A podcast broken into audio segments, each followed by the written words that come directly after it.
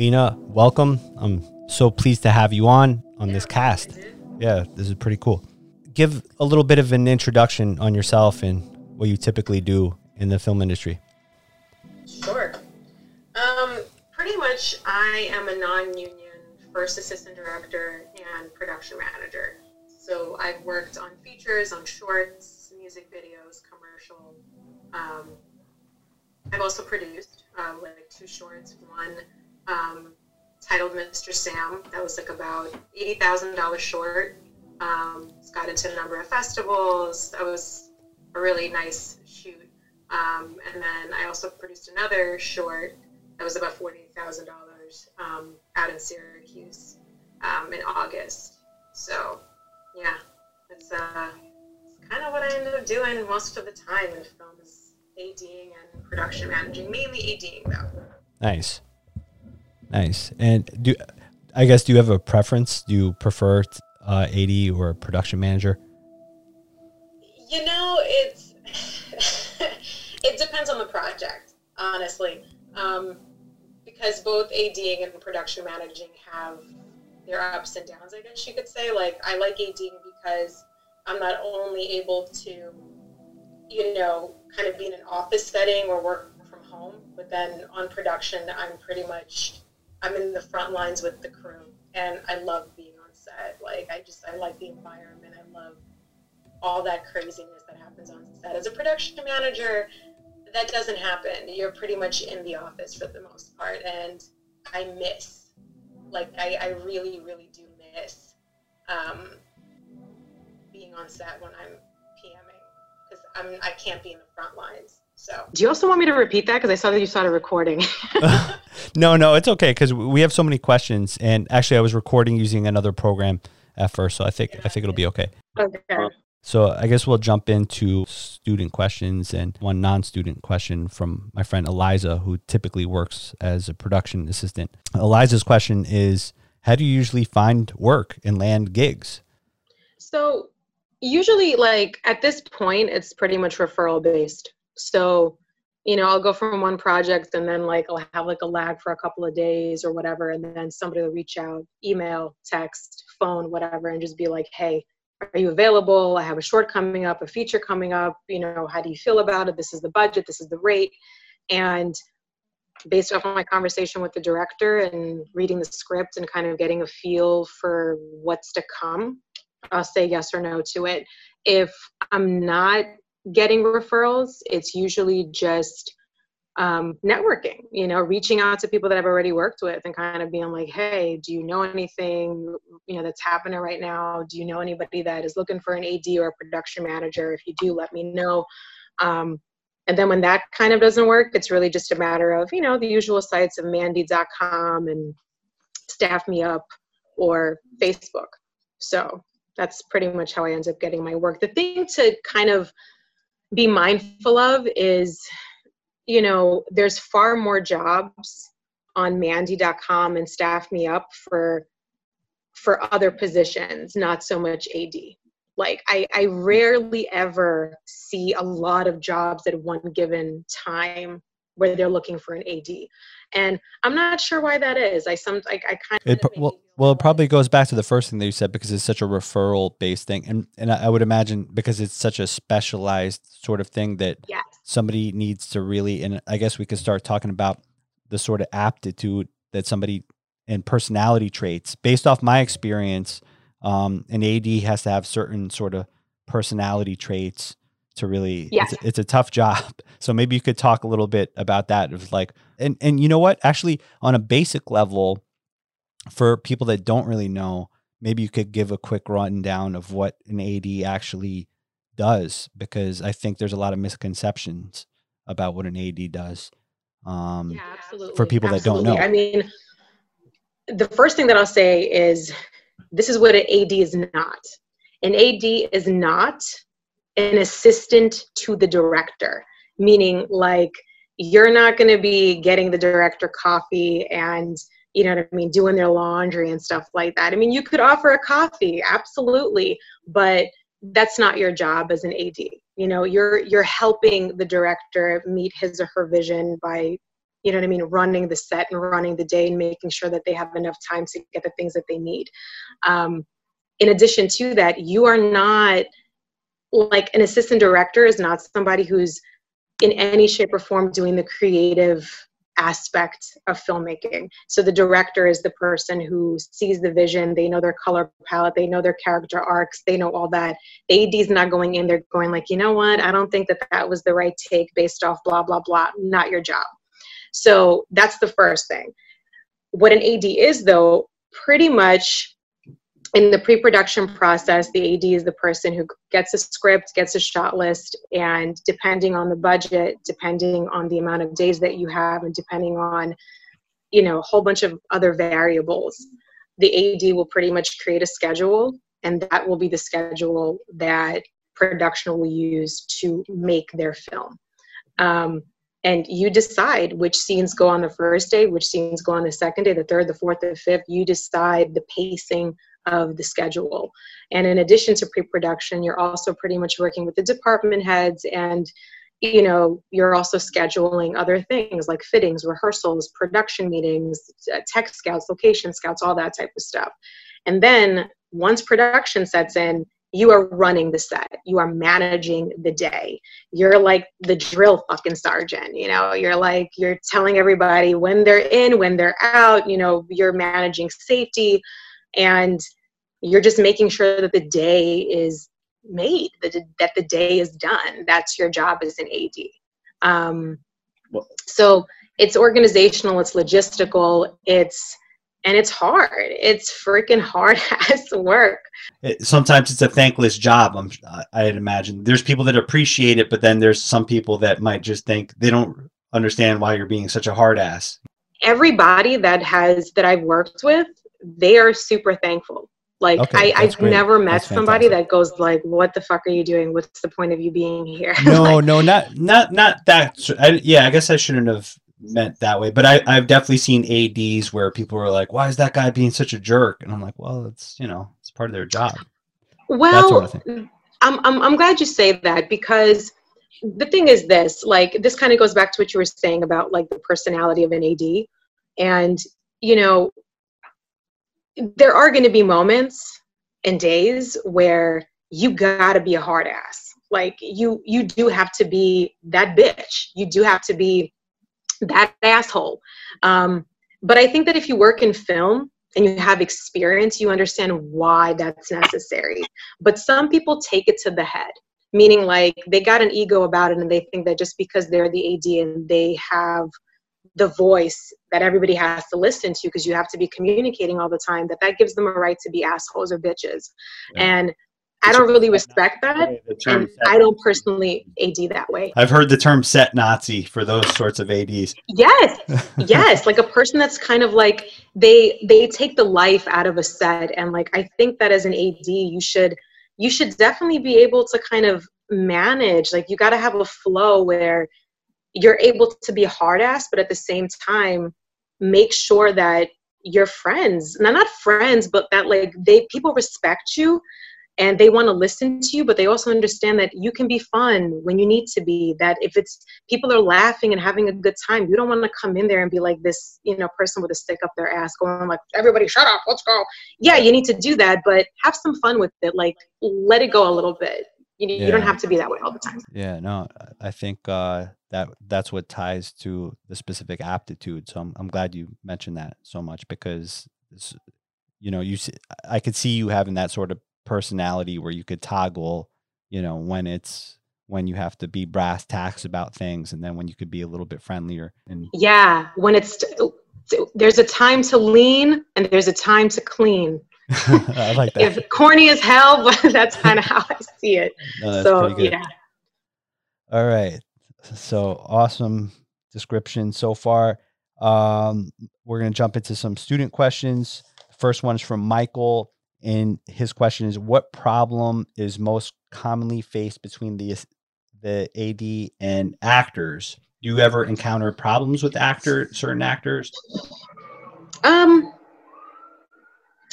Uh, yes and no. I would say that like I don't think that there are ever common problems with an actor. I think it really depends on the actor, right? And like, you know, sort of, how do I word this? Like, you know, there are some actors that are so easy to work with, like, they're chill, they ride the wave. If things are a little bit crazy or hectic, they're cool with it, you know, and they're just a pleasure to be around. Totally. And then there are those actors who divas. They're like divas. Yes. Yeah. yeah. Yes. And it could be guys, by the way. I'm not saying divas is a derogatory. I've I, honestly, guys, the worst divas that I've had are some male actors.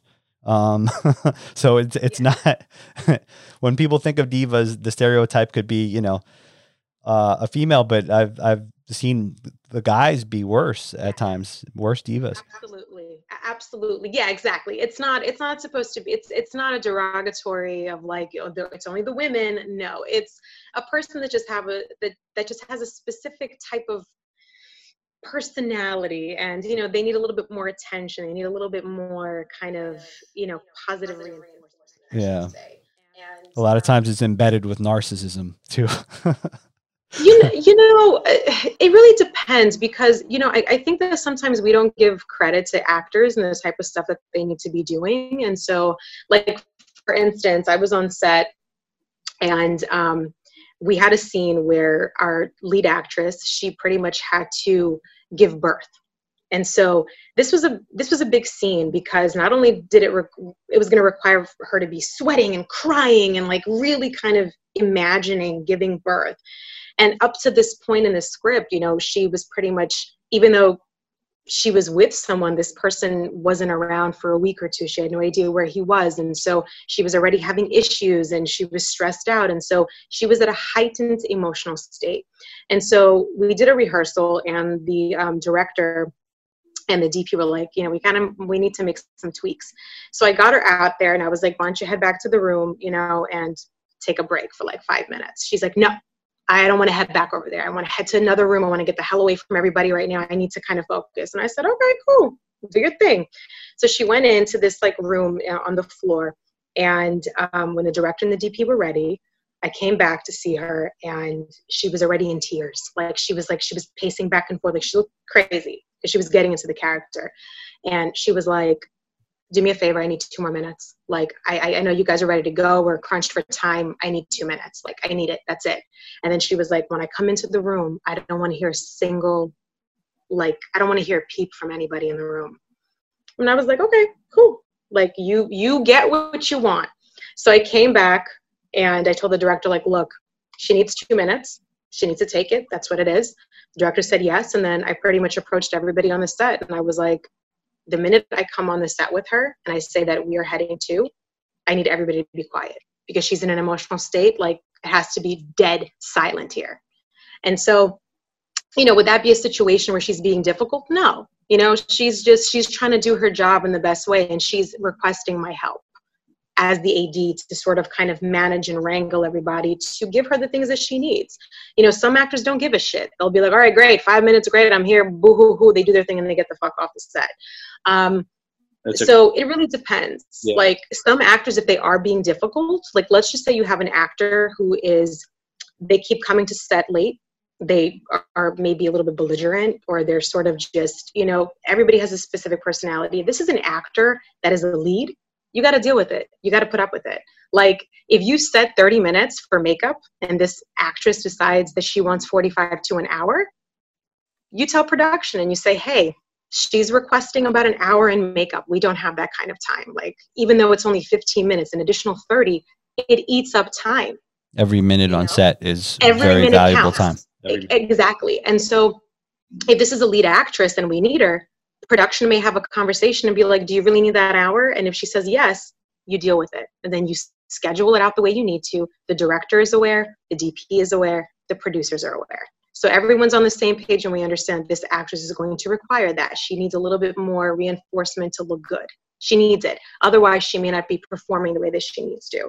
So to say that there's a common actor thread between an AD and an actor, it depends on the actor, their personality, and their role. If they're a lead character, you kind of got to deal with certain things. If they're kind of a non essential, you could kind of push a little bit and be like, listen, we don't have time for the the theatrics. Like you got to do what you got to do, and that's it. So yeah, great anecdotes, and I totally agree with you about the performer that was she was uh I guess supposed to be pregnant, and I wouldn't look at that as diva like behavior. And I, I was we just no. had an actor on the cast last night, and I, we were talking about directing and acting, and I was saying that as for me as a director, I'm the type of director if I'm dealing with 30 different actors, I'm 30 different directors, meaning that I sort of tailor my communication style according to the needs of the actor because different actors have different sorts of training. Absolutely. And they have different kinds of ways that they like working and I'm I'm usually the type of person that kind of susses that out pretty quickly and then you know I, I, can kind of get to the bottom of if is this an actor that could take direction in front of other people do they prefer direction off to the side you know and that sort of thing and i'm i'm pretty accommodating when it comes to those those sorts of things and you know because i understand what they bring to the table and i'm empathetic with that um, but then like you said there's other sorts of behavior that I w- would categorize as diva like behavior, especially complaining, complaining about temperature, like, oh, it's so this or it's so that. It's like, all right, calm it down. We're all dealing. Yeah, yeah. It, no, absolutely. I mean, and, and yeah, I like even though yes, I did. I, I mentioned the um the divaness and then i mentioned that particular example which was not a good tie-in no actually it is actually to me it was a good tie-in because it yeah i think like it, it kind of illustrates and contrasts you know what is versus what's like a reasonable request i think you know she had a reasonable request saying hey this is what i need to get into the zone you know and um it, it seemed reasonable enough you know and i would i as a director i would have no problem with that whatsoever yeah, absolutely. I mean, you you make a really good point because in relation to um, you know, you have to adapt. Like as an AD, not only do you have to adapt to different personalities with cast, you have to adapt to different personalities with the crew and with your director. And so it's you know, I think for the most part, we are we have a core personality that no matter what is going to get ruffled, but we find a way to maneuver around certain personalities in certain situations. And so, yeah, if you, again, and it's also in a way very I don't know if it's political or anything. Like it's because it's not like you know on on the sets that I work with, it's not like we're dealing with a studio or with you know like big financiers that are on set, you know, and they have certain expectations. Um, it's more or less like you have to pretty much kind of you have to appease people in in in, in a certain type of way depending on their mental state. You know what I mean? And so that I don't know if I'm sense. explaining that correctly, but no, absolutely. Yeah, I've listen. I've seen all kinds of things on set. So, uh, um, and there's times where I'm a very nice guy as a director, and then there's some times where my patience is very, very short, depending on the situation. yes, exactly, exactly. Um. Okay, so now we're going to Damien's question. Are you interested in pursuing other areas of film production? And if so, why? Um, I mean,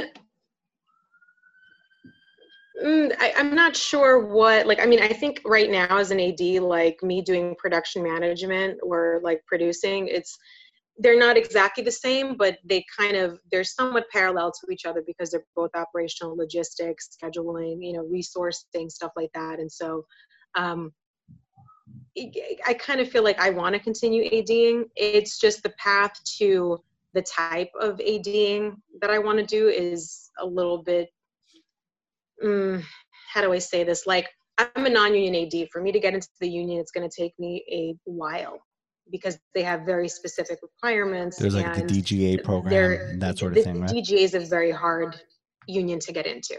Yeah. And so, um, in the meantime, I mean, if there's anything that I would do it's really just production managing and like producing i mean if if i could go back in time and i was in my 20s and i was just starting out i probably probably would have went the dp route honestly. Really?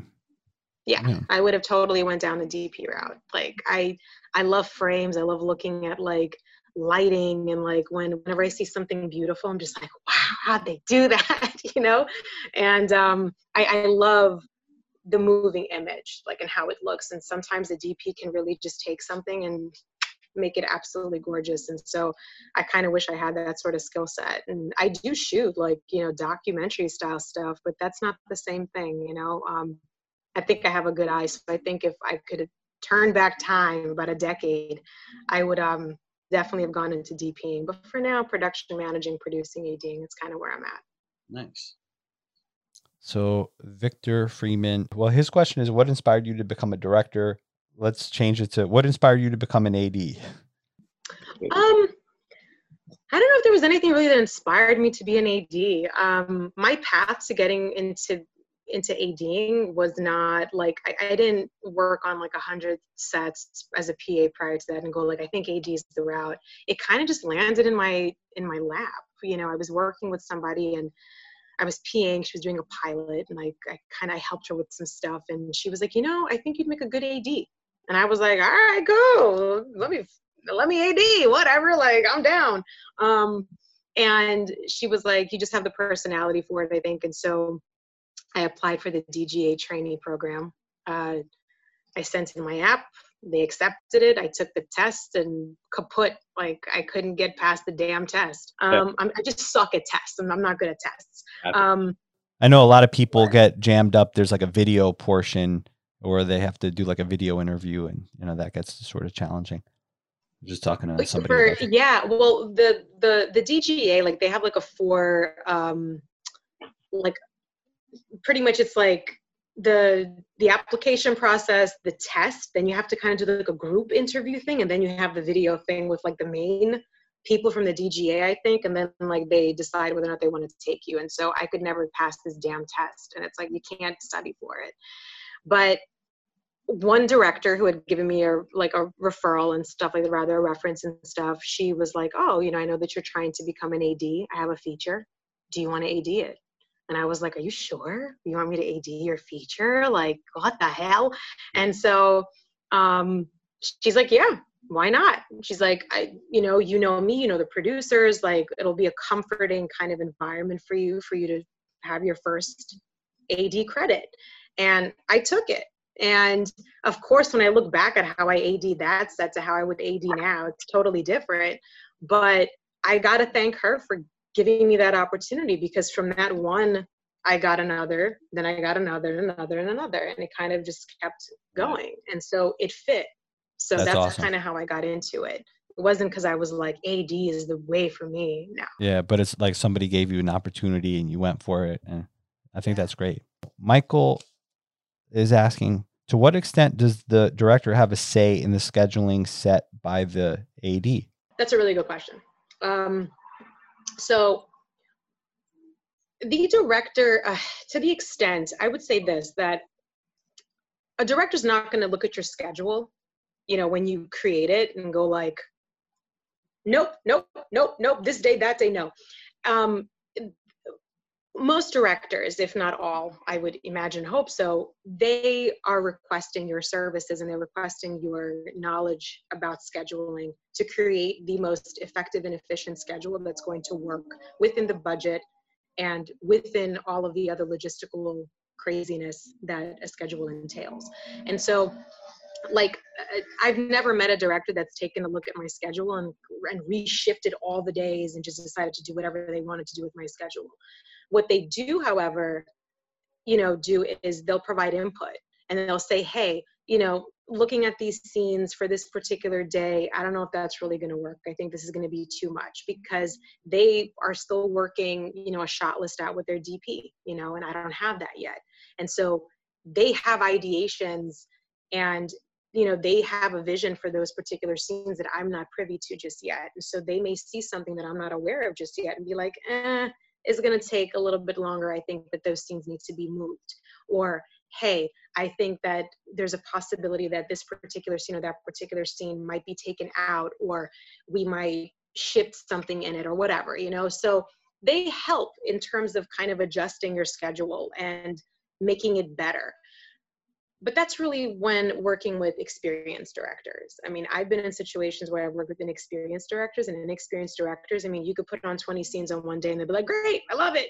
You know, because they don't really understand or know what that would entail because they haven't done it enough times.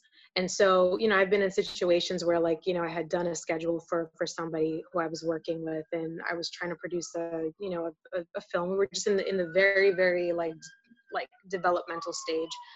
And um, i had done a schedule and it was like a 31 day schedule. And she was like you know can we make it like a 20 day schedule or something? Or and i was like no. Like you have way too many scenes here. And like and there's some things that where she wanted to there it was like a 31 day schedule she wanted to make it at a 20 day schedule? Yeah.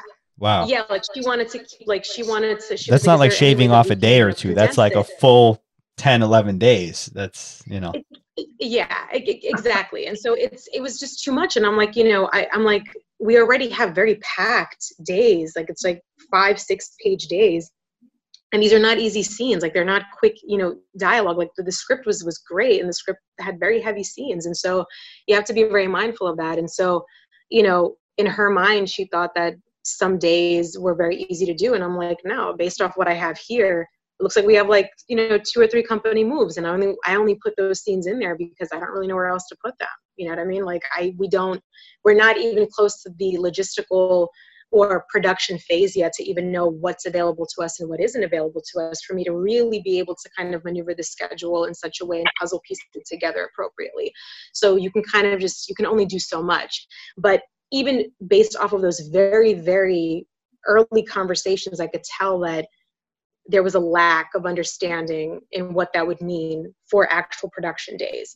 And so if it's an experienced director they can help that process very very like in very good ways. If it's an inexperienced director they're never going to take your schedule and redo it for you but they may have suggestions or they may not really understand how a day or production week would actually go because they haven't done it enough times so.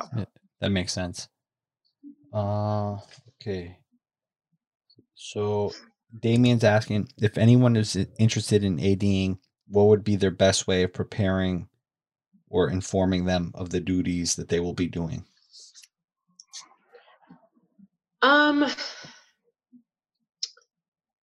can I get a little bit more elaboration on that question? Like, meaning, if you've never AD'd, like, and you're asking if you want AD, what would be my recommended, like, I get, well we have to interpret uh damien is not on the line because he's actually an essential worker right now he's working in a hospital so Okay.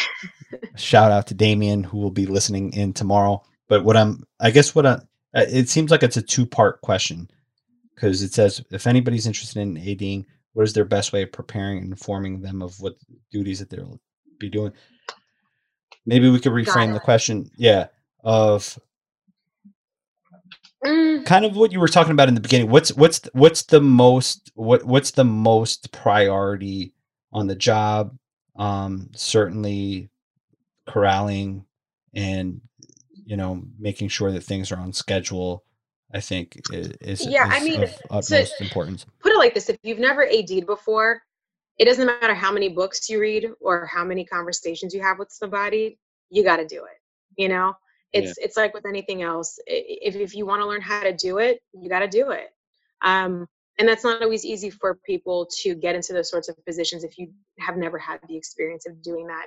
Um, you know, I think the best bet is talk to seasoned ADs, talk to you know people that AD, and ask questions. You know, maybe ask one of those ads you know can i shadow you you know on on a set is would production be okay with that um be in the front line with the ad to understand what they do and also understand it's not just so much about running the set you're running the set based off a schedule. It's not just understanding how to manage all the departments in the day it's also understanding what your schedule entails and if shit hits the fan which it does you know you have to start using other skill sets like okay i know the schedule like the back of my ass at this point because i've been looking at the schedule on these scenes a hundred times over what can we do? What can we take out? What can i suggest? You know what i mean? And so i- you can't learn that by reading. You have to actually be in in that process and doing it. Um, for anybody that has never done it the best advice that i could give is read books on ading try to see if you could um, shadow an ad on a set on a few sets. Um, maybe get on some student projects you know where they need an ad and practice that way without risking you know your reputation by messing up on sets and stuff like that where you have the freedom to do that on, a- on a student set or on you know sets where they're not paying you and so they'll be happy to just have you um, you know, and yeah, that's, that's good advice. Yeah. And or PA, you know, if you PA, um, I, am I'm, I'm not always a fan of people PAing for long periods of time because they'll be like, yeah, if you PA, you'll learn. Yeah. If you're in a lockup all day, you don't know what the hell is going on inside. You don't know what the AD is doing. You don't know what the AD conversation. And especially if it's on huge sets, there's so many departments and so yeah. many people that things definitely get lost in the shuffle. And then you know you might Absolutely. have a PA that's just corralling traffic all day, like you know. So it, it's hard to kind of see the bigger picture.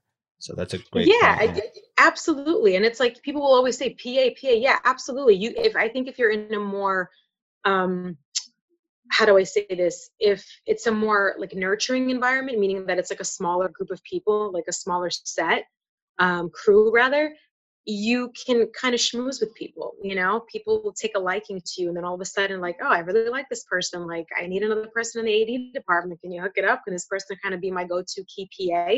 And then you kind of start seeing how things run in a set because they're giving you other responsibilities besides doing a lockup, you know, or doing shit that has nothing to do with ADing. And so yeah, I, I, think that's the best answer that I could give with that. And, yeah. Nice. This question is from Michael. How would the AD handle an actor who cancels an appearance for a project? That, that's a pain in the neck for everybody. it's not just the AD's problem, but that's like that goes up to the producers. Um, I, by the way, I heard of that happening on the movie The Gentlemen, the Guy Ritchie film, where I think two and a half weeks into production, they they had Elizabeth Hurley actually playing the wife, and so she was like, you know, one of the leads really. Like she was Matthew McConaughey's wife in the movie, and then all of a sudden she's like, ah, you know what, I can't. Uh, yeah, and I'm sorry, it wasn't Elizabeth Hurley. I think it was Kate Beckinsale. So it was Kate Beckinsale, and so I didn't mean to drag Elizabeth Hurley's reputation through the mud over there. It was Kate Beckinsale, and and, and I, I was floored that just like su- such you know even though she's a major actor it's still like who's going to want to work with her after that you know two and a half weeks into production like no i don't i'm not feeling it let me just you know drop out of this production uh, i have some personal stuff going on no you never know what the hell is going on on set yeah, no. you you know what i mean like when when people are pushed to that you know what I mean? We don't know. We yeah. don't know what was happening yeah. behind those scenes for her to make that sort of decision because actors understand that if they make that kind of decision, they understand what they're doing to the production. Yeah. And so I don't think it's an easy decision to make. It's just something that we're not privy to. That yeah. something was definitely going on for her to be like, bye. Yeah, so, yeah. But you have to imagine from like a from if somebody's producing somebody no matter it it's still like hey that's that's a liability like if we you know you oh, still want to yeah it's yeah. terrible it, it yeah. in in a situation like that i mean as an ad i don't personally like if if i come in onto set and then the production team says hey the lead actress has decided to not come in anymore she's done what that means for me as an AD is I'm not calling up the actor and going like, "Hey, what's up? You know, I heard." No, it's not my job at that point. That's production, and that's the and and that's the agents and like all that. Excuse me, one second. This I have right. to get the light out. Yeah. so what? You don't have um, the clapper in your house? um, and so like as, as an AD, it's not my job at all to contact the actors and find out why they're not coming in. What that means for me as the AD is, okay, well, what the hell are we doing with the schedule? What does this mean? Like, how long is it going to take us to recast? Does this mean that production is completely shut down and then we will pick back up in X amount of weeks? Does it mean, you know, does it mean that we have to do a complete number of how many reshoots do we have to do? Are we going to be doing reshoots? Like, what does this really mean? And so I think on big productions like that, um, they have the money to you know fix those things on indie budgets you don't have the money for that you're pretty much in a situation where you're fucking an entire production so hard in the ass that it's just uh, it's not recoverable at that point mm-hmm. because it's it, it, the budgets are already so tight that for an actor to do that it's a it's a huge asshole move but it happens. And so it's not great it really isn't but as an ad the best thing that i can do is you know hey what kind of actor is this? Is this a lead actor or is this an actor that we can replace very quickly and we can shoot other stuff today and then the next couple of days our casting director will find somebody else to fill that role? And by the way, have you What can we have have you encountered those sorts of situations? i did encounter that one time yes. Yeah. where where a lead actress did end up leaving Yeah. and so we ended up just kind of having a haul ass you know and it ruined it really ruined i mean the film wasn't that great to begin with in my opinion but i think that it's just it completely threw the film into it, it was just bad. So, it's it's not an ideal situation. Um and so yeah but as the ad my my biggest concern is what can we shoot today? What does that mean for the next couple of weeks? And it's a conversation between the ad department the production department and the director to figure out what's the next best line of action. What do we need to do? Can we continue shooting? What can we shoot today? You know blah blah blah. Do we have locations available? Do we have cast um, you know issues? Blah blah blah. There's like a whole bunch of variables that come into play. So yeah. Nice. Damien's asking, what what do you say is the most fun part of being an AD? Um, the most fun part of being an AD, um, you know, I kind of feel that with ADing, the, the the fun comes with the camaraderie of the crew, and it depends on the set. Like if it's even, you know, we work such long hours in the film world. We're not working nine to fives. We're working nine to nines, five to fives, and it's not even that. It's we're working 15 to 16 hour days, if not more sometimes. And so, I the best thing about being an AD is, although I'm not in a creative, um, you know, title on set, I know that I'm pushing and maneuvering the set, and I know that I'm part of that process, and I love that. Like, I honestly do truly love that process that I'm able to kind of push a production every single day.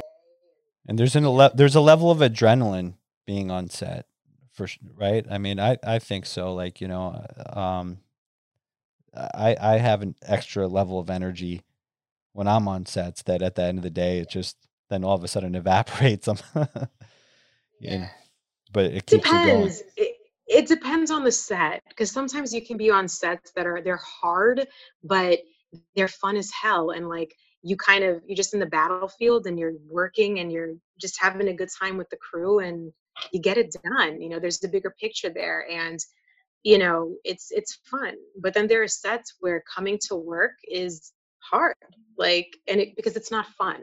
It's not fun because there's a level of inexperience or a level of unprofessionalism that doesn't doesn't allow you to do your job appropriately or to the best of your ability and and and it makes it kind of just a situation where you just hope and pray for the minute that th- the fucking set is over and you're just like i can't wait to get the fuck off of this set Yeah. you know and it happens because it's not always fun you know every day is hard there's never really an easy day on a set but you know when you have and everything kind of flows from the top you have a really good solid director the director makes a huge difference in terms of attitude energy vision and kind of flexibility and when you're with directors who don't have that sometimes you know what's that phrase shit runs downhill it it definitely it's definitely a situation where it's mm, it, it makes it hard to be on set Yeah, that's true. Uh, okay. So Victor is asking, what is one mistake filmmakers make regardless of experience? Impressed. i don't really know how to answer that question i don't really know what that means So I guess w- w- maybe let, let me rephrase Victor's question. Um, what's what's a mistake that you've seen filmmakers make that they should avoid? I w- uh, let me speak about this as a director. I think being unprepared is a mistake because filmmaking, in my opinion, is constant problem solving. So problems are going to happen. You know, some sort of issue is going to happen that are at that's outside of your control. So the more that you could kind of sort of mitigate that by preparing and having a vision and having a plan, then the better equipped that you are to deal with those sorts of problems when they're going to happen, you know, and then you could kind of figure it out. And, you know, uh, would you, would you agree with that, Nina? I agree with that 100%. One, like a thousand. If I could agree with that like a million times, I would. Absolutely. Preparation is key, you know? Um, and it's not just in filmmaking, it's in life in general. You know what I mean? Like, if you want to get an opportunity, you got to prep for it, even if you don't know what the hell that opportunity is. And so I think on a film set, it's absolutely imperative that you do yeah. that. Specifically, though, if you're in, if you're a director, like as a director, the director should be one of the people that is the most prepared because it's your film. You know, it's your vision. So um, true. Yeah. When I was first getting started, I had an older. There was a there was an old man that was a cinematographer that gave me the advice when I was starting out. And he's like, he's like, as the director, he's like, you got to be like the sun, and he's like, you got to believe in your project so much that the everybody else are like the planets revolving around the sun. Yeah, yeah. And I know what he's talking about because if you don't, people aren't going to work harder than you are, you know, as the director. I mean, people are going to work very hard, but what I mean is if it's like a director that doesn't really care that much about their own project, how could that director expect other people to care about their vision and their project? Yes. Yes. I love that you say that. Yes. 100%. Absolutely. Cuz people like I really feel that people that like directors or even production teams that feel like ah we'll figure it out or whatever or like they're just not experienced enough to prepare for certain things they find themselves in situations where shit hits the fan so badly that it's just not good. It's not you know what i mean? You could you're you're you're putting yourself into a position to look not only unprofessional, but you put yourself into a position where you could possibly be losing money, money that's already tight as is. Yeah. You know what I mean? Losing resources, losing faith in people. And the worst thing that could happen on a set is when morale goes like this. Yes. Because a lot of times in the indie world, we're working with very small, shitty budgets. We're not working with millions and millions of dollars. You know what I mean? And so you have to be very mindful of taking care of your crew and as a director, you should be coming prepared to set every day, knowing what you're shooting every single day, being overly prepared, un- thinking of all the possible issues that could come up under the sun and being prepared to manage those. And then, depending on your team, your core team, to help you through the process should you not be able to find the answer. And so, you know, as a filmmaker, specifically as a director, absolutely. I think, in the general sense for that question, it's a hard question to answer because when we talk about a filmmaker and and mistakes every single department that particular person will be making a rookie mistake. Rookie is it rookie or is it what's the person that's not experienced? Yeah, not rookie, a rookie, right? rookie mistake yeah. No you said it right. Okay great. Yeah. So there we go. So you make like a rookie mistake in every single department that you're in. It just depends on what department you're in you know what i mean? And and so you know as as an ad you know the, the mistake that you could make i think as an ad too you got to be extra prepared but if you're not sure what to prepare for because you're starting out you can you can cause yourself a lot of problems on set you know because people are depending on you to, to run the set and to know the time estimates or to just kind of have an idea and that comes with experience. Honestly that comes with experience and it's just you kind of got to bite the bullet sometimes and sit sit in the discomfort of making a mistake.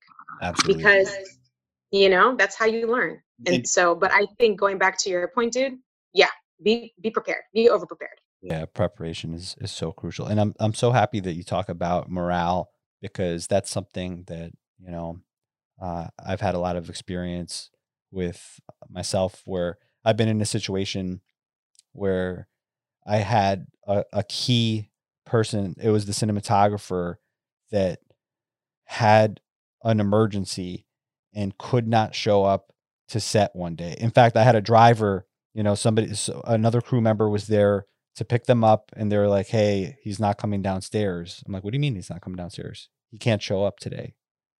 Oh, what do you mean he can't show up today? And then, you know, I called them up on the phone. I'm like, What's going on?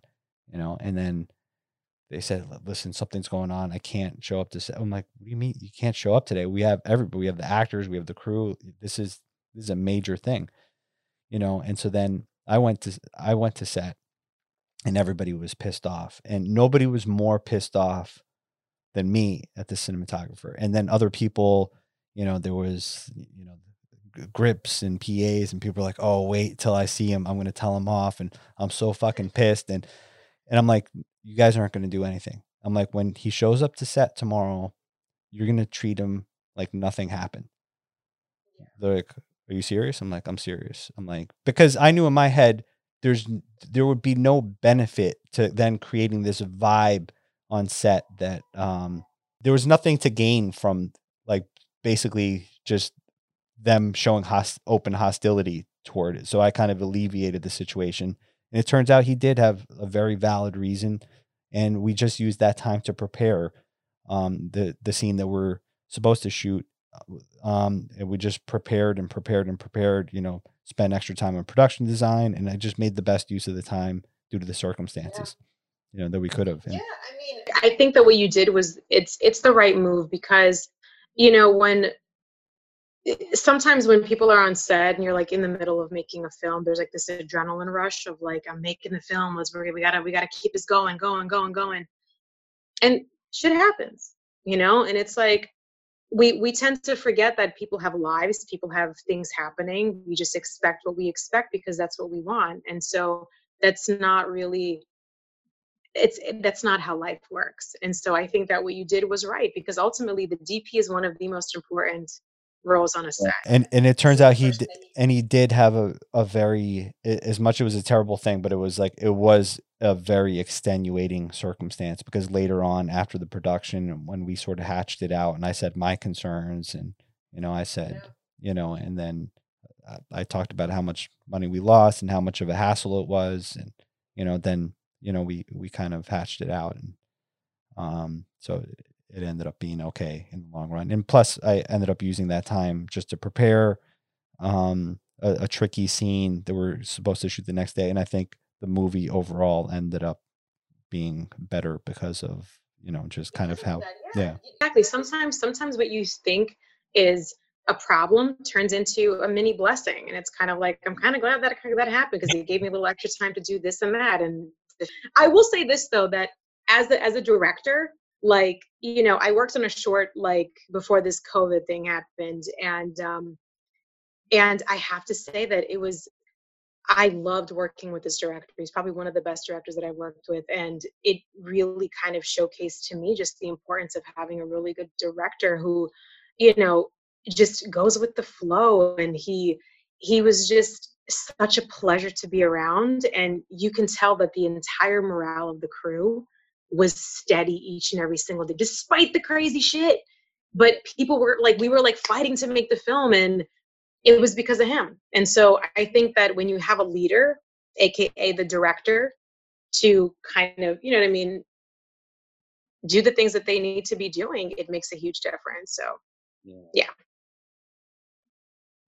do you ever feel there's a different there's a good question this is a great question from damien do you ever feel there's a difference between being an ad for a feature film as opposed to a short or a tv series and which do you prefer Yes, absolutely. Um,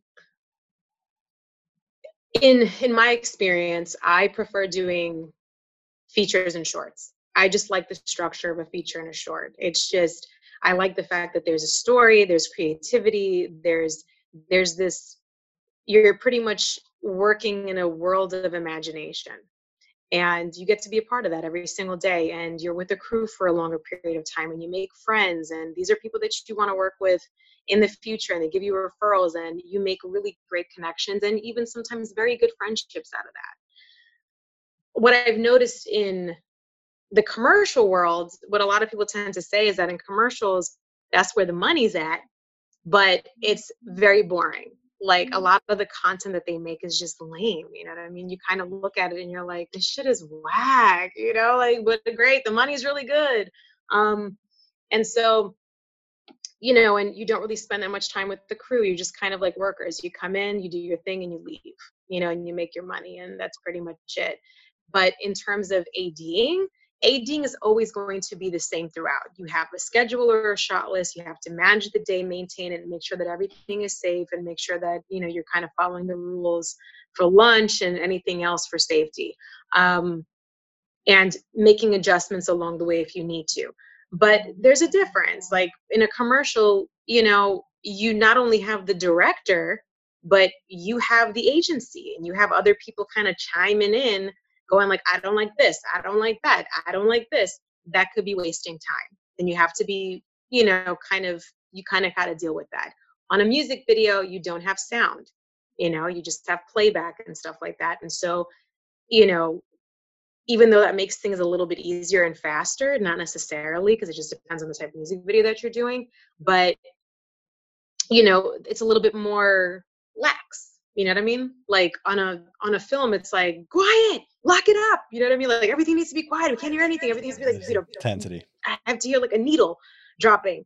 Um, on a music video it's a little bit more kind of you know open and stuff like that and it depends on the type of music video you know you might have like a big artist or whatever that has like a whole entourage you know and they're taking forever to get the hell out of the trailer you know what i mean like it really depends you know in terms of scheduling i think in every single yeah, like medium whether it's narrative short if it's a whatever. music video for g unit it's going to be different than uh, a folk singer or songwriter from williamsburg or something.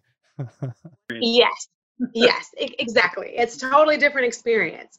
And so you know the the gist of ading is the same throughout but i think it really depends on like what you like more. You know i like more structure on sets and i think that there's more structure on narrative and on on shorts. And i'm not saying there's no structure on a commercial. There is but there's a little bit there's just more hands in the pot you know what i mean that you have to kind of deal with um and yeah so I hope that answered the question because I know that like it's already 10:07 and I could drone on and on about this type of shit. Okay, so we're at the final student question. Then we're going to open it up if you have time, Lina. Um, yeah. We're going to open it up to the people that are on the call. Um, so Victor's final question is: If an actor is being unprofessional, how do you handle the situation? Which, listen, I've dealt with that. I've dealt with uh, when I'm producing on other people's projects and and there's one time in particular that we were running the production it was alphabet city films production but i wasn't directing um, this is many years ago at this point it's like you know 2012 or 2013 around that time um, that i saw this one kid cracking jokes and he was an actor and he was cracking jokes that I saw a girl being really uncomfortable with, you know, and there were vulgar jokes. There were, he was he was saying some stuff that was over the top, and I pulled him outside into the hallway. I was like, "Listen, um, you can't, you know, I know you're just trying to be funny, and I know your intent is not eh, to be like offensive, but not on our set. And you know it's like just don't don't do that like you know because i see somebody's getting uncomfortable and i don't want them to say like hey i was at this alphabet city films production and you know these guys were pricks and this and that happened. So then i mean he was floored that i was talking to him so bluntly um but then you know he respected it and didn't do it anymore so i think the way to deal with those situations is just to be very open about it you know pull them off to the side you don't need to necessarily chew them out in front of everybody. You know, that's sort of how I approached it. Have you ever had to put somebody in their place? I'm sure you have at certain times, but it's not probably not the actors, right? No, I mean honestly, no. I, I, I think if there is what usually happens, I, have never ever had to deal with like an actor that's been incredibly disrespectful. Um, and I guess I've been lucky in that in, in, in that sense. But usually if like if an actor is just coming to set late or you know just kind of maybe looks like they've been drinking a little bit or doing something else yeah. um it, it's really like as, as, long as there's not like as long as it's at, at, the end of the day for me it's like i talk to production. I always talk to production and go like look i'm going to put this in your radar. This is what's happening. I don't know how you want to go about it but yeah. And so it really depends on on on the situation. I think if an actor was you know cursing or making people uncomfortable i think that the director would probably chime in and then i would or a producer even myself would chime in and just kind of like you did you know take to the side and just be like hey you're being inappropriate. You can't do shit like that like period you know? And if you want to continue doing that then there will be repercussions for that you know? And again it depends on the actor you know? There have been plenty of stories that we've heard throughout the years they're still probably happening. If you know if there's an actor that's like you know a lister or whatever and they decide to do whatever they kind of have that power you know sometimes actors can make or break the film and if they go like kiss my ass i'm going to do what i want to do you got to kind of eat that shit sometimes you know and i'm not saying that it's right but you know I, I think on on those kind of level film films it may happen and so it's a thing where people may be putting up with it because of who the actor is and because they need them um, but I think on more indie level stuff, I, I haven't personally experienced that. I have experienced that with background though. Well, I don't, I don't background. Yeah, I don't think it even I'm sure like, you know, I'm I'm certainly not naive and I, I know all kinds of things happen on on a even on an A-list level. However, I do think that there's something about the industry that I mean, things get sort of sussed out. Like people that have that sort of reputation, word travels very fast. Like you know how it is, Lina. Like it's a, such a small industry that if somebody has that reputation of they're that much of a pain in the ass, like they better be like Sean fucking Penn. Like they better be so good at what they do that people just have to deal with them. But in general, that's what I mean. Yeah, yeah, that's like a specific example. Yeah, yeah, he is a specific example. But yeah, in general, you know, if a lot a lot of times people they'll just get the reputation of like listen they're just not worth the headache you know of uh, yeah. that sort of thing and then they ended up getting yeah. filtered out and you know just as a regular audience people are like oh well why don't we see that person in movies anymore? And a lot of times it's because of stuff like that. It's because they've had such bad behaviors that you know they, they get branded a certain way you know for good or for bad. For sure. I mean i think like from from an ad perspective like it, it's it's a situation where it's like you go to production you let them know if you have the opportunity to have a conversation with them without you know what i mean? Like let's say you hear something or you see something. Yeah like you know if it's not your place because you have to like walk on eggshells around that actor or whatever then yeah you go to production because they're kind of the safety zone for those kinds of things and you have that conversation. If it's you know for me the most important thing is safety. So as long as an actor's not doing anything that's going to you know harm those around physically then i'm not saying that i'm okay. Like, I'm not okay with some stupid sexual commentary or anything that's going to make somebody feel uncomfortable. Um, but there's a time and a place, and you know, there, there's you have to kind of dependent on the situation, who this person is, and what's been happening, and you know, a bunch of other variables. You figure out the best method of, you know, kind yeah. of yeah mediation, I guess you could say. So yeah, yeah, exactly. All right, guys. So I want to open it up to uh, you know, turn on your cameras, unmute yourselves. Let's see your faces, and um, let's let's open it up for I guess a few questions if if you have a few minutes, Lina. Uh, sorry. Hi. Uh, thank you so much. That was awesome. You're welcome. That was, that was a great, great, uh, great combo. Um, I guess I have one question. Um, what kind of directors have you worked with? Like, are you working with? Have you worked with like some David Fincher types who are doing like eighty takes of the same shot, or um, like people that are looser, like just kind of like wing it, like or like Clint Eastwood who do one take and like that's it, keep moving on. Um, I, I have not worked with those top notch directors. I I, I wish. um, also, not yet. Not yet. what? You got there, John. I I also want to clarify. I think John, you're also talking about like the types of directors, like David that will do 80 takes. Yeah, that's what I meant. That's what I meant. Like, yeah. Like, oh, oh, okay, okay. That'll do like um, 80 takes of the know, same like, shot, or like people that do one shot and like, all right, yeah. let's move on. Yeah. Um, I've worked with. I mean, for the most part, I've worked with directors who, you know, on indie film sets, because of time constraints and budget, um, directors have to kind of understand that unless the scene requires more shots than necessary, for the most part, I'm working with directors that have a decent understanding of how many takes they have to get to get what they need. And so I've worked with directors who literally will do three, four takes and they're good. Then I work with directors who will do three to four, and then depending on the type of scene, if there's a lot of emotions involved or other stuff, they'll do 10 takes, they'll do 11 takes. For me, I'm fine with that as long as we're on schedule. You know, I don't really particularly care. I think that once it gets to a point where it's like, okay, we're hitting that mark, we need to move on. Like this is not changing really. Like we need to kind of, you know, you got to deal with it at this point. Whatever you got is whatever you got. Um, and so I've worked with directors who have been super chill. You know, they kind of run with the punches. Like if things are hitting the fan and shit, like you know they're not there are directors who can't take stress. There are directors who start to kind of you know almost come into like into their own shell and they start to kind of get very nervous and they you can tell that they don't really know what to do. I've worked with directors who you know are loosey goosey they're like we got this. It doesn't matter. Like fine. We're starting two hours later. Great. We'll get it.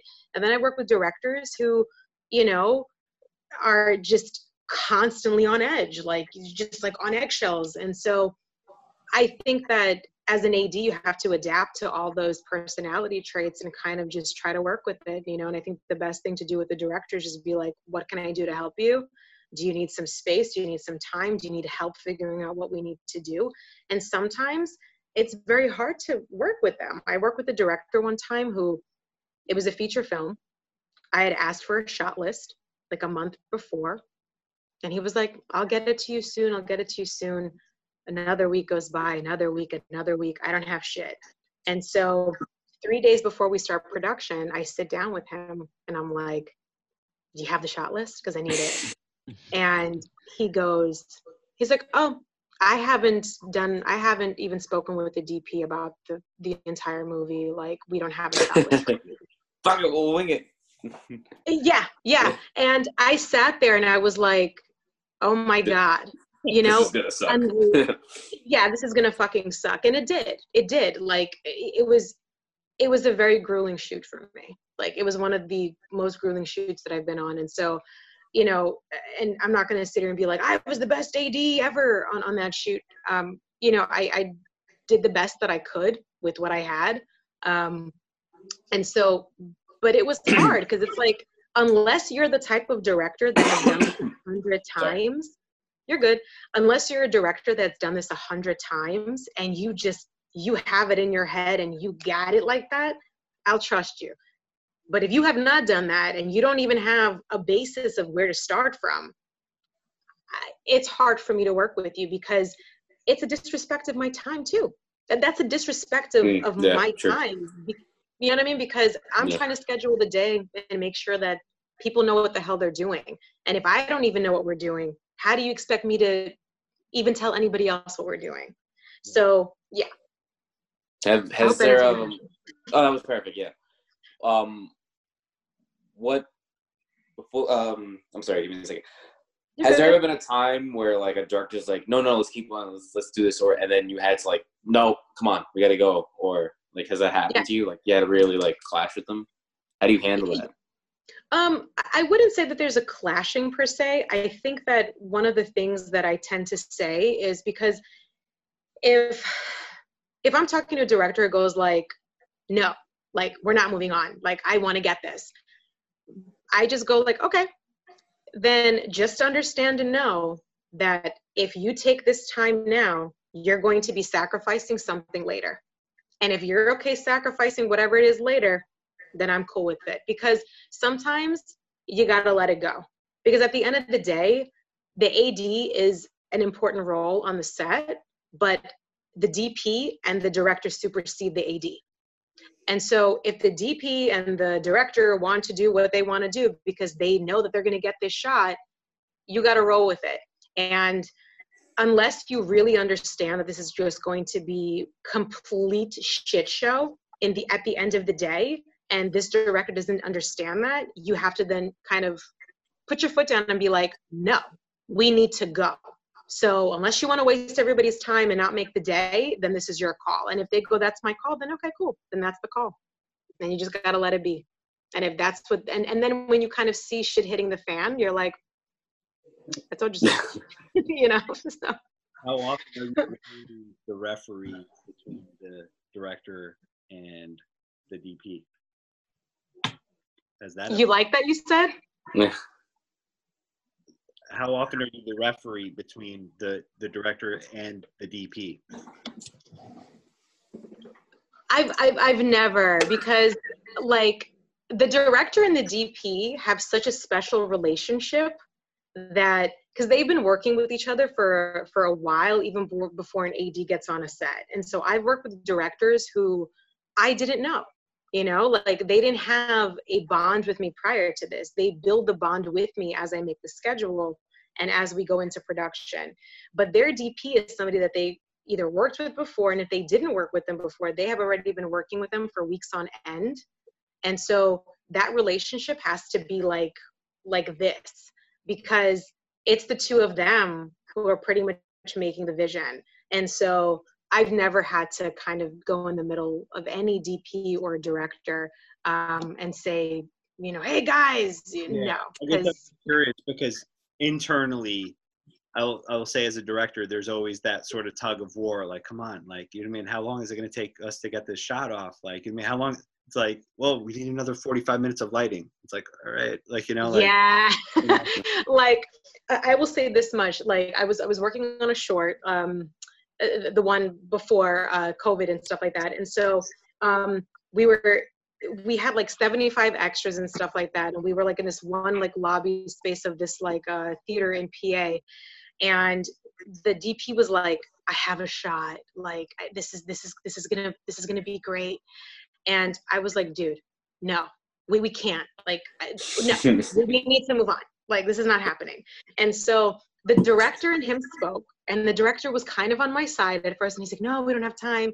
And the DP found a way to kind of, you know, get in his head, and the director was like, "Okay, if the DP thinks that this is going to be a shot that's going to make the movie, let's do it." So I sat there and I said, "Okay," and I said what I said. I'm like, "Just understand, this is going to cut time later.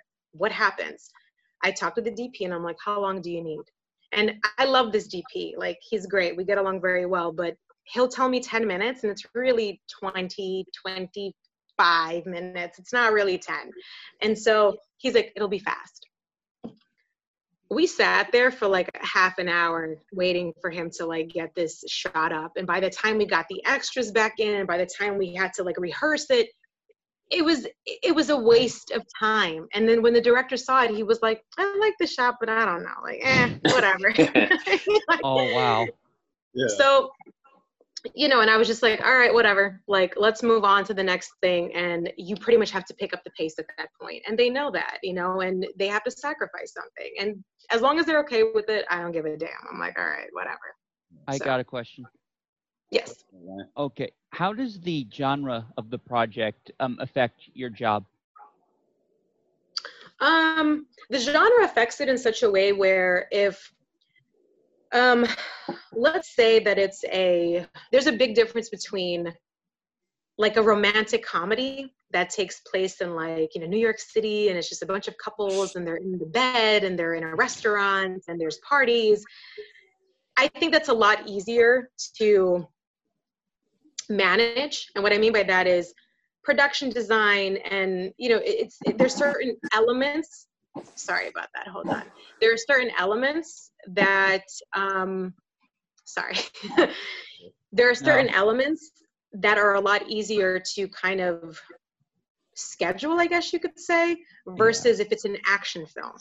If it's an action film and like a lot of the scenes require cars crashing into each other and a lot of um, you know, and buses and fire and guns and all that stuff, it really is going to take. Not only are you working on a very big budgeted film at that point, but you may have a B unit and you may have an A unit. A unit may probably just do the more easier scenes, and B unit could probably be doing the more stunt heavy stuff. If Yeah. you know, and so does that really change scheduling in a way? Yes and no. It's hard for me to answer that because um, it, it, it takes skill as an AD to, you know, trying to get my thoughts together now. So I do apologize from, from Yeah. if I sound a bit scattered. balance. Um, No, you're good. You're good.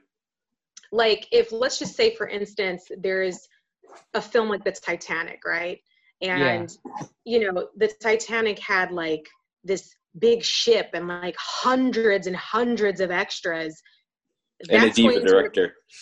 yeah that, that's going to require a whole different type of scheduling and kind of logistical understanding versus if you're just ading 30 extras in a room you know it's just Yeah. and that's just in pre-production you speak to the production team production design team you talk to the director you talk to a bunch of other indiv- you talk to makeup you figure out how long it's going to take to get people through the works et cetera et cetera and so you schedule based off of that and so when the production is huge and gigantic it's going to take more days it's going to take more time so if let's just say it's a one eighth of a page and the one eighth is johnny's driving down the highway in his vehicle and as he makes a i don't know right turn off the highway a truck veers into him and then the truck goes over a median and hits somebody else and it's a whole crazy fucking thing that's probably going to take a couple of days to shoot you know what i mean that one eighth versus if you shot seven pages of people just blah blah blah blah blah talking at a table.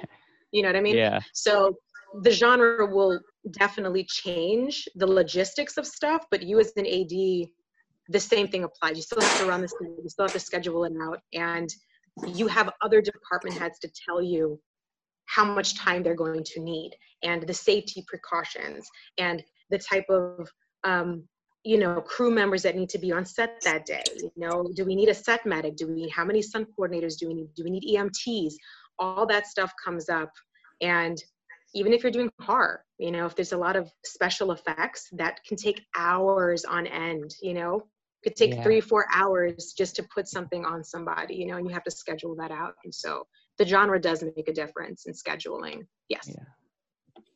Nice. Um, oh, I'm sorry. Uh, building on Ryan's question, uh, is there like type of projects where you're like, oh man, you know, New York mumble mumblecore, I don't know about this. I'm kind of tired of that. Um, you stay away from those, or is there like a, oh my god, New York mumblecore? I filmed in some apartment, like I'm in. Like, like, do you stay away from certain genres, or Um, not really. I think that like as as an AD, like there's so many more things that I need to learn as an AD, honestly. And so, and and I think that you, you know, you're always learning depending on the types of sets that you're on. And so, um, and for every you know, I, by the way. I, I think as a, that's one thing I love about filmmaking and cinema is that you know it's like you, there's always more to learn. It's like a rabbit hole of learning, and just you know each each set, each film is a new challenge, and you know that's just to add to your point. I think I totally agree. Even as a director, you know, yeah no yeah I, absolutely because like i mean like if, if i take a look at all of you know all the stuff that i've worked on you know i worked on one feature where i understood you know how long it would take for special effects you know then i worked on another where i had to deal with a minor the entire time and the rules that come with dealing with a minor um, dealing with a baby on set um, you know i've worked on set where it was a it was a period piece you know and, and kind of and we used candlelight. We weren't using a lot of light. We had to kind of use natural light and at nighttime use candles and kind of you know um and, and and having like production design that also had to you know work with with the the time era you know what i mean? And so that was another experience. Working with um you know having a stunt coordinator on set where we a woman had to pretty much be drowned you know what i mean? And she was dead and she was floating in the water and you know having to deal with the stunt coordinator figuring out what that really meant like how long that was going to take what she needed to have on her body. I worked where a woman walked into a lake and pretty much literally walked in and she kind of like the water covered her head. She pretty much drowned Oh. herself. And so we had a stunt coordinator for that. And so all those little things added to my you know rep- repertoire of experience you know versus you know i haven't ad a set where i've had to deal with 500 extras. I haven't you know i haven't had to deal with a set where there's crazy stunts and people are shooting each other or like you know a whole bunch of crazy shit. I haven't i haven't had that sort of experience yet. And so um but to go to your question in relation to if i see a script for me even if it's a script where it's like people are just hanging out in the city and they're in like an apartment if the script is good and i like the characters and i feel like this is this is something there's something here I'll work on it. But if it's some whack ass piece of shit that I'm like, what the hell is this? Like, I, I hate the characters. I, I I feel like there's no good female leads. Like the, the females are just like you know, you know, secondary, you know, third characters or whatever who are just used for sex or whatever. Then I may not want to work on it. You know, it really depends on the type of script. But at the end of the day, if like I haven't been working for a minute and like it's a gig economy, I have to depend on referrals and networking. If I haven't worked in a month or two, I'll take anything. I don't give a shit. So yeah. Yeah, you haven't. Have you had like ever gotten like who like what is this weird guy's weird vision? Like what the hell's going on here? I don't know. Yeah. He doesn't. I'm not even sure he knows what's going on. Yeah, yeah, I, I, I definitely have, and it's kind of like I'm like, mm, all right, whatever. Like I'm not really understanding this, but cool. Like I'm, I'm, I'll AD it. it turns out pretty good. It's something that you didn't think was going to be good, but turns out good. Has that ever happened? I mean, on the one that I mean, it depends really. it depends. Put it that way. All right, Um, uh, I have one last question. I'm sorry. yes. Do you have? Is there any director where, like, if you see their name like Oh, pop up I- in your phone, you don't even ask questions like, "All right, what time? I'm there." Yeah, yeah. I, I have I have a few friends of mine and other people that like if even if they said, "Hey, can you just help me?" Like like I'm doing like a one day thing as a favor for somebody. Would you AD? I will AD for them because I respect them and I like them and I have a good time with them and you know and if I don't get paid but I'm just gonna get a credit as an AD, sure I'll do it. Um, but if it's a director that I did not get along with before or who you know we just don't mesh because it's a relationship. You know what people fail to realize is that we work with people that we trust and we work with people that we like because when we work with those sorts of people we do a better job. We're in a better mental headspace. When we're working Yeah. with people that we're constantly clashing with we're not able to you kind of got to get past the bullshit and find the strength within yourself and the mental kind of fortitude to move forward. And so hell yeah there are directors that what's up i'm there like you don't even got to ask so So, like it's important to like build a trust with like everyone on the production. Absolutely, Ryan. Yeah, yeah. I mean, as as an AD, I think that one of the I'm sorry, somebody was talking. I don't know. Oh no, no, it's okay, Lina. I didn't mean to cut you off. I'm just adding to Ryan's point that sometimes those, sometimes that rapport that you build, I've found that sometimes it takes time. Sometimes you're planning to see, like, if even me and you, we met each other at a conference. We were sitting next to each Yeah. other. Some Yeah. well over a year ago, but you know, we kind of talked. And for me as a director, I'm not as working on on sets as frequently as you are, so it takes time between films, you know. And so then I sort of kept you in mind, but then you know, there's that rapport, and same thing with the producer that I'm uh, about to have on the podcast uh, very soon, and we're working it out. He's based in LA. He's a really big time. He made Face Off. He made uh, Hacksaw Ridge. And met him years ago at Sundance, just walking down the street. You know, you know, it's like you thread that fiber of the relationship little by little. You know.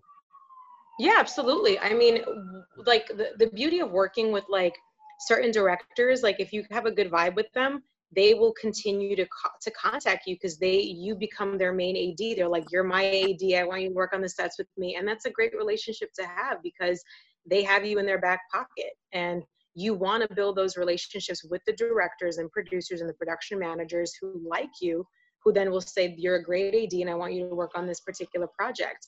Um, and so but in general on set you do definitely end up if you're a good ad i think you can build rapport with everybody on the set from every single department and they will respect you and they'll like you you know?